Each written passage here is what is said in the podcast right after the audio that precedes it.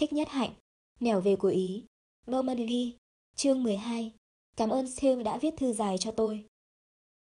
Miền Trung Việt Nam vừa bị tai họa bão lụt lớn. Tôi cũng bị bận rộn quá nên đã ít viết thư được cho Siêu. Các ông già bà cả cho biết là 60 năm nay mới lại có một trận lụt lớn như vậy. Trận lụt 60 năm về trước cũng xảy ra trong năm Giáp Thìn. Kỳ về Trung vừa rồi cùng với một số người trẻ tuổi góp phần vào việc cứu trợ. Tôi được thấy tôi. Năm nay đã 80 tuổi kể cho nghe từng chi tiết về trận bão lụt giáp thìn 60 năm về trước ấy.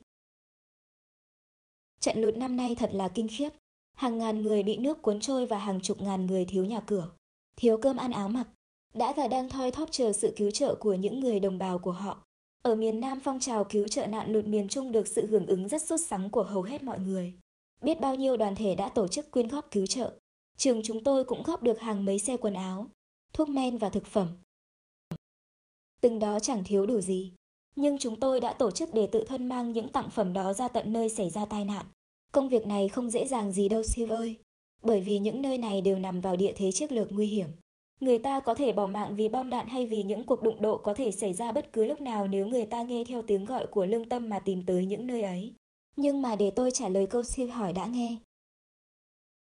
Tôi biết Steve không ưng ở lại thành phố nếu ước nữa bởi vì Steve đã chán nó. Nhưng nếu Steve cố gắng thêm chừng 4 tháng nữa thì Steve đã có thể hoàn tất chương trình. Rồi sẽ liệu sau?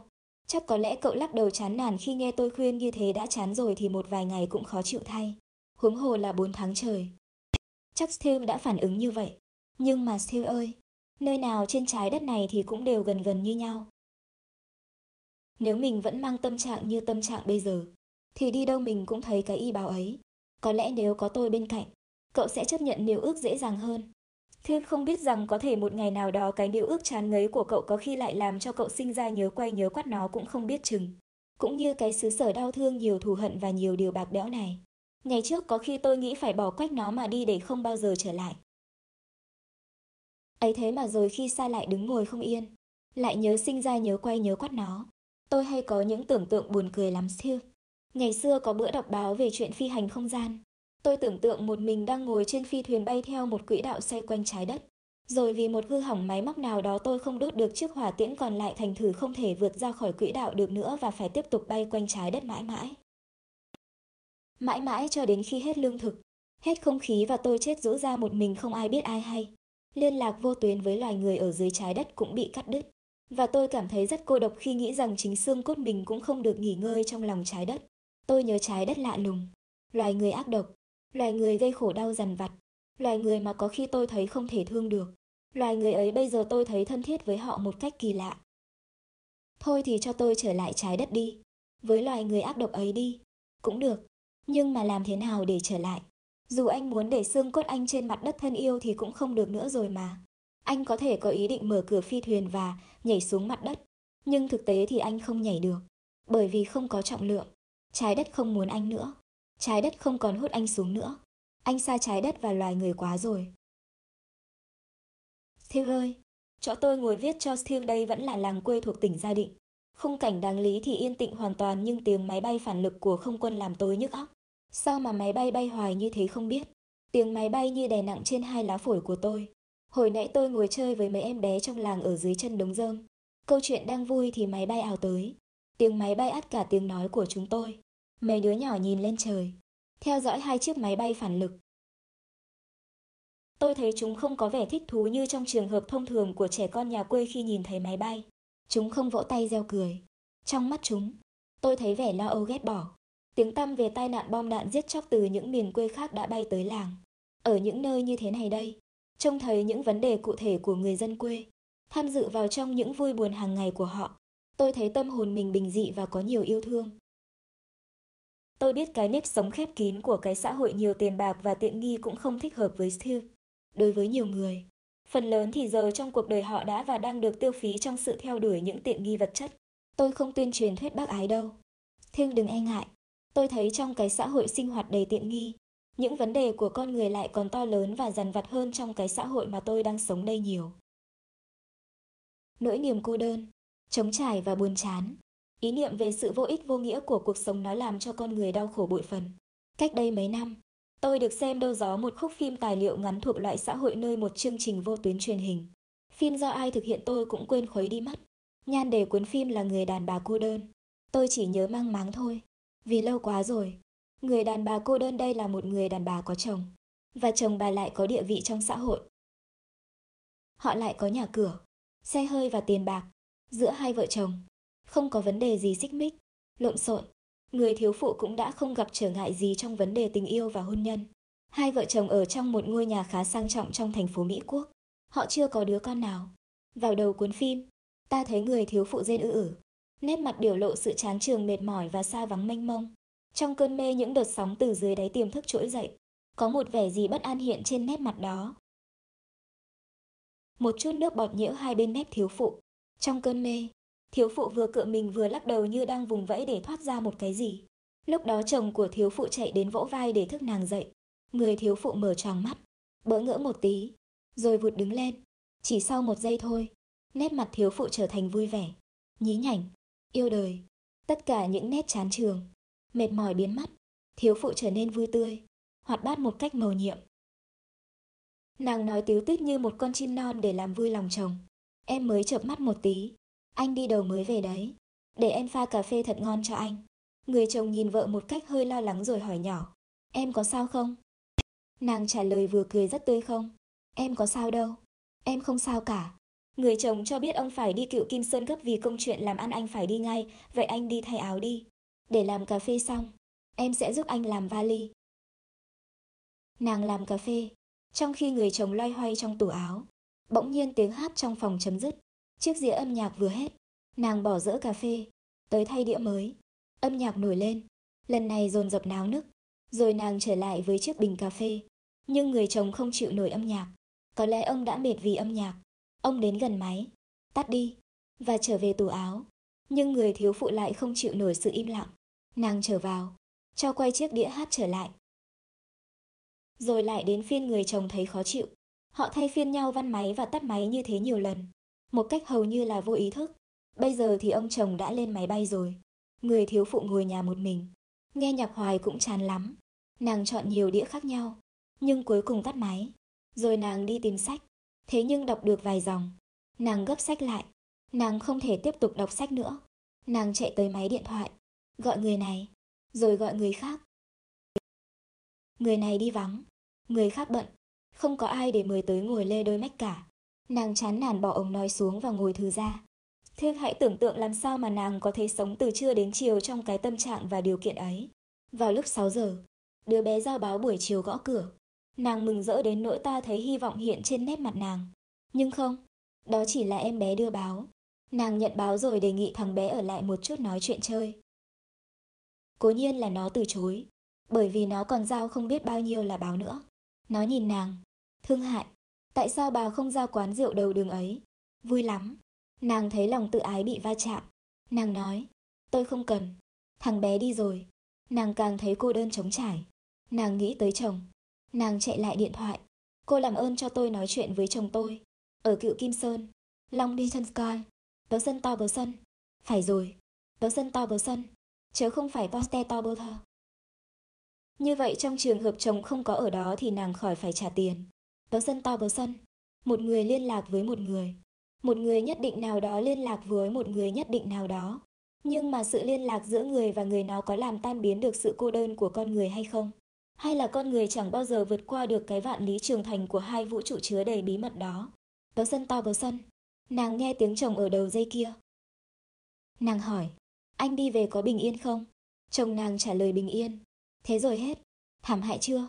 Nàng không có gì để nói nữa hết. Điện thoại nối liền hai miền xa cách. Chồng nàng đứng ở đầu đường dây kia cũng như đứng trước mặt nàng. Không có gì nói cho nhau nghe nữa hay sao? Mười năm trời ở bên nhau, người ta đã tìm tất cả những gì thuộc về của nhau rồi sao? Nàng thấy óc nàng rỗng toách. Nàng hỏi đại một câu. Ở cựu Kim Sơn trời có mưa không anh? Không, trời ở đây tốt lắm, ấm lắm. Anh vừa tiếp xúc lần đầu với người ta về vấn đề công việc. Và hình như người chồng nhận thấy cái gì là lại ở giọng nói của nàng. Chồng nàng hỏi em có sao không? Em, ai who like. Lần thứ hai trong buổi chiều chàng hỏi. Và lần thứ hai trong buổi chiều nàng trả lời em không sao cả. I am online. Nàng không chịu đựng được nữa. Cho nên nàng mặc áo rồi xuống đường. Nàng tìm tới quán rượu đầu đường. Đã hơn 12 giờ khuya rồi. Quán cũng vắng. Nàng gọi một cốc whisky và ngồi nhìn. Lát sau cũng có một đôi vợ chồng cũng vào quán rượu. Người vợ đi vào phòng rửa mặt. Người chồng ngồi gần bên thiếu phụ gọi một ly rượu.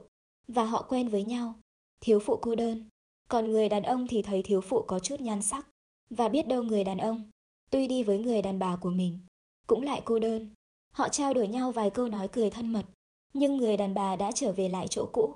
Nhăn mặt tỏ ý không tán đồng sự thân mật đó. Không khí trở nên nặng nề. Vào khoảng nửa đêm, ác mộng xâm chiếm giấc ngủ của người thiếu phụ. Dưới ánh sáng mờ nhạt của gian phòng ngủ, ta thấy nét chán trường cô độc ban trưa trên khuôn mặt nàng. Thiếu phụ vùng vẫy, nàng la hét trong cơn ác mộng, một mình trong cơn ác mộng, một mình cô đơn. Nhưng bỗng có tiếng lách tách ở ổ khóa, có tiếng cửa mở, rồi cửa phòng ngủ cũng hé mở.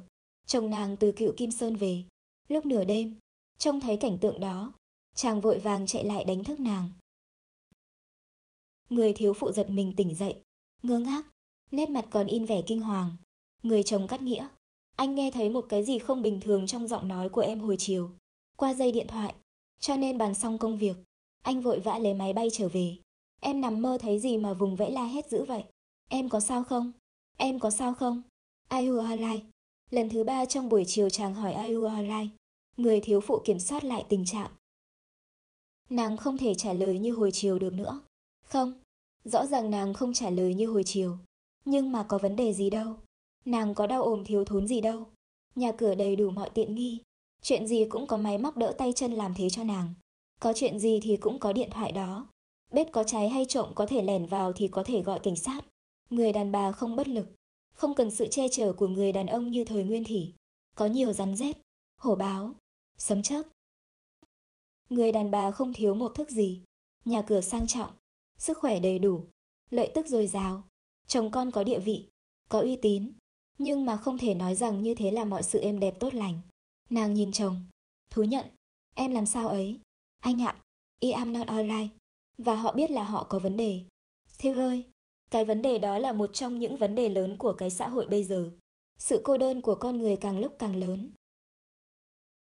Thiêu đưa mắt nhìn thử những buổi sinh hoạt gọi là tôn giáo, xã hội và tôn giáo, xã hội và thân hữu mà xem thì thấy.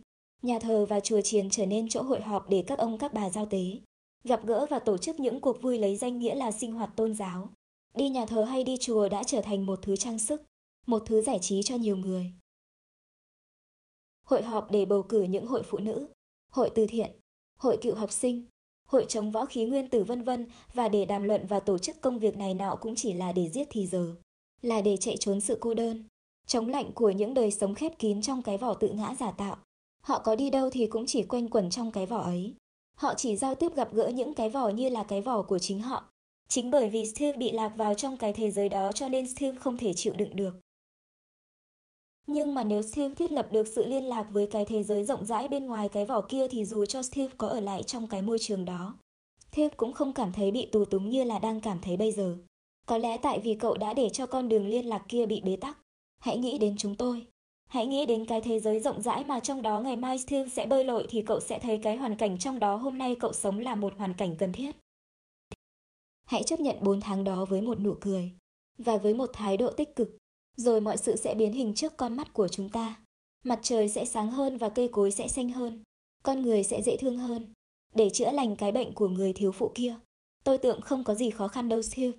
Hãy đem nàng ra khỏi nhà tù của những điều kiện tiện nghi vật chất cho nàng về sống trong cái xã hội của châu Mỹ Latin chẳng hạn, hay là về đây, tại cái làng bình cuối này thì cũng tốt. Rồi nàng sẽ đi giặt lấy quần áo ở bờ sông, sẽ phải dùng mình khi thấy thứ nước uống thiếu trong sạch mà những người dân làng thường uống. Rồi nàng sẽ ở chung và sẽ chia sẻ những vấn đề của dân làng. Cái mớ kiến thức mà nàng có đó sẽ có thể giúp đỡ dân làng cải thiện sự sống của họ. Nàng sẽ phải cực khổ, la lắng, nhưng mà nàng sẽ có những nụ cười trong veo như nắng sớm. Tôi biết chắc như vậy mà. Tuy nhiên, Thương đừng nghĩ rằng công việc giải phóng nàng là một công việc dễ dàng đâu nhé. Dù đau khổ, người ta vẫn không có can đảm từ bỏ khổ đau. Con người sợ khổ đau cho nên cứ chịu khổ đau hoài. Tiếp xúc với cuộc sống, với những khổ đau, những lo âu của thế giới bên ngoài. Chia sẻ trong cảm thông tất cả những thứ đó với kẻ khác. Đó là phương thuốc mầu nhiệm nhất để xua đuổi thế giới u ám của sự cô độc nội tâm.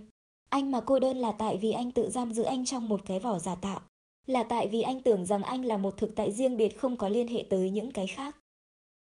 Nhà Phật nói là tại vì anh cho là ngã một cái gì vô ngã. Mà thôi, đừng có tin nhà Phật. Siêu lạ, bởi vì tôi nghĩ rằng cái tôi của tôi đây tuy nó không là ngã mà nó cũng không là vô ngã đó siêu. Cái thứ văn nghệ phản chiếu tâm trạng cô đơn thao thức cũng đã xuất hiện trên cái đất này lâu rồi siêu. Trong cái tình trạng bế tắc của chính trị, trong cái không khí chịu nặng đe dọa của bạo lực và tiền bạc, con người rất dễ lây cái tâm trạng chán trường vô vọng đó. Louis nói gì? Ngõ cụt, không có nẻo ra, cái gì cũng vô lý, cũng đáng nhổ nước bọt vào, cái gì cũng giả dối, sự vô lý cũng vô lý, sự giả dối cũng giả dối.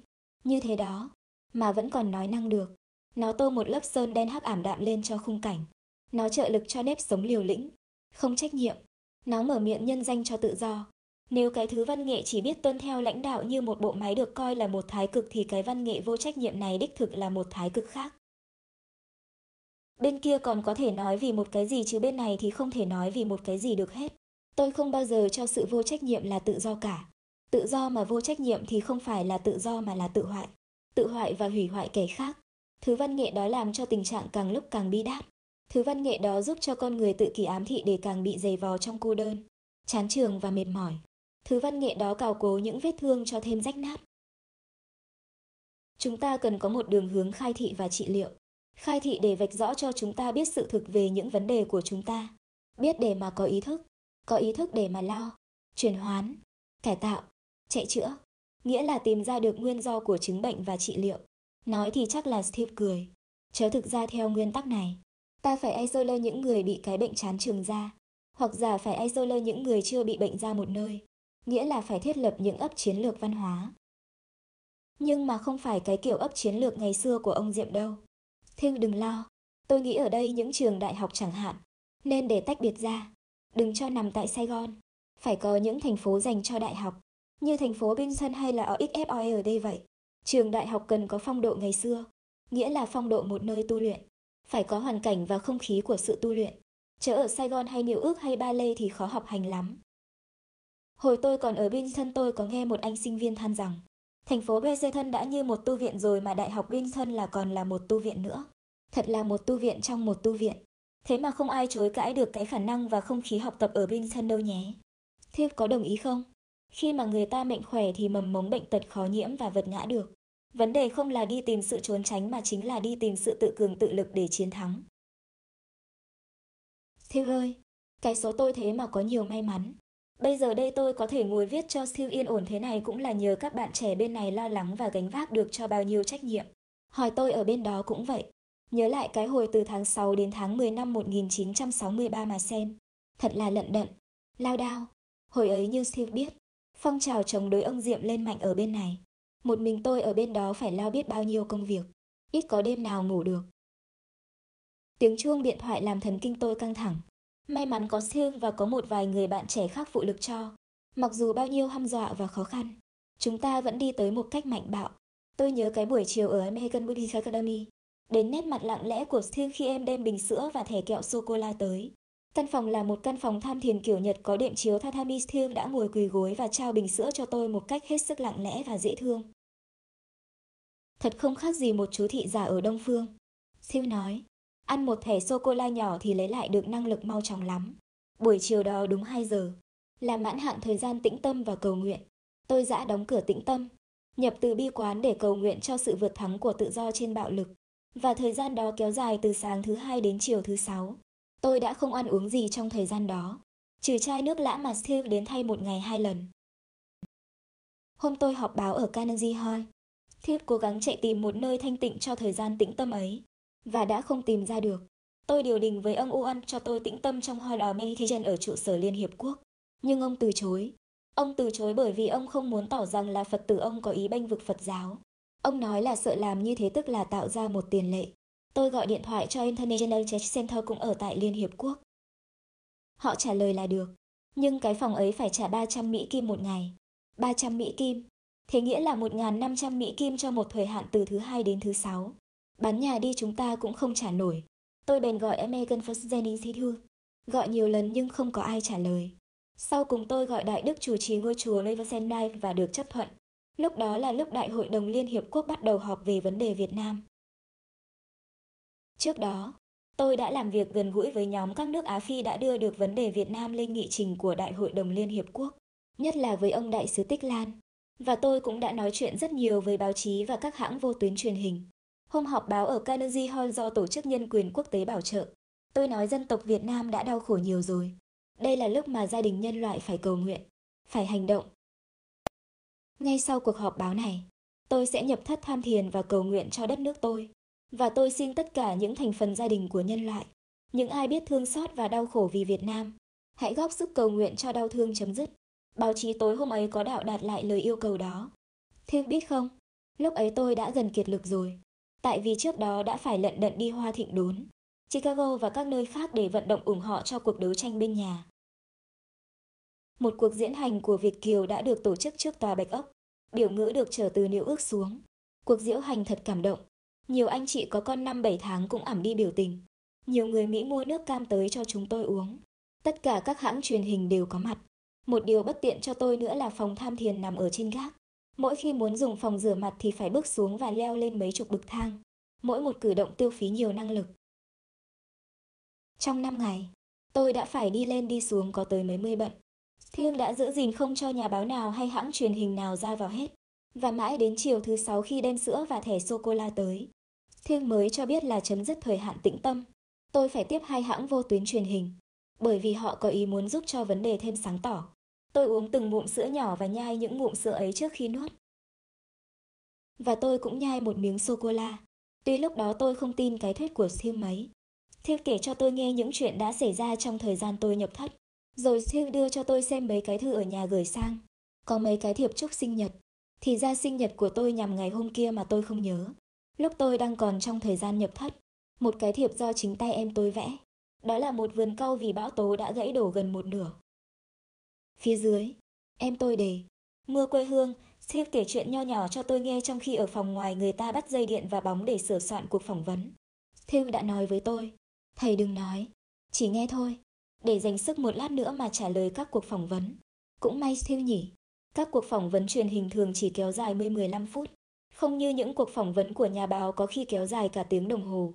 Sau đó, Thiêu đưa tôi về nhà ở đường 109 bằng xe taxi. Những ngày sau đó Thiêng săn sóc tôi và không cho tôi làm gì hết. Thiêng nấu ăn thật tệ, nhưng mà trông thấy Thiêng lui cui dưới bếp. Tôi thương quá, tôi đã quên nấu cho Thiêng ăn, như một bà mẹ săn sóc con. Thật là êm đềm, khi ta có dịp nhắc những kỷ niệm quá khứ cho nhau nghe. Có phải không Thiêng? Nhưng cuộc đời không phải chỉ là quá khứ, nó còn là hiện tại và tương lai. Chúng ta phải nhìn về phía trước mặt. Những ngày lao đao, trốn tránh lận đận hồi ấy đã qua rồi. Nhưng những vấn đề của hôm nay đang còn, và chúng ta đang đối diện với chúng. Chiều xuống rồi, tối nay tôi phải trở về thành phố. Hẹn thiêu thư sau. Thích nhất hạnh, nẻo về của Ý.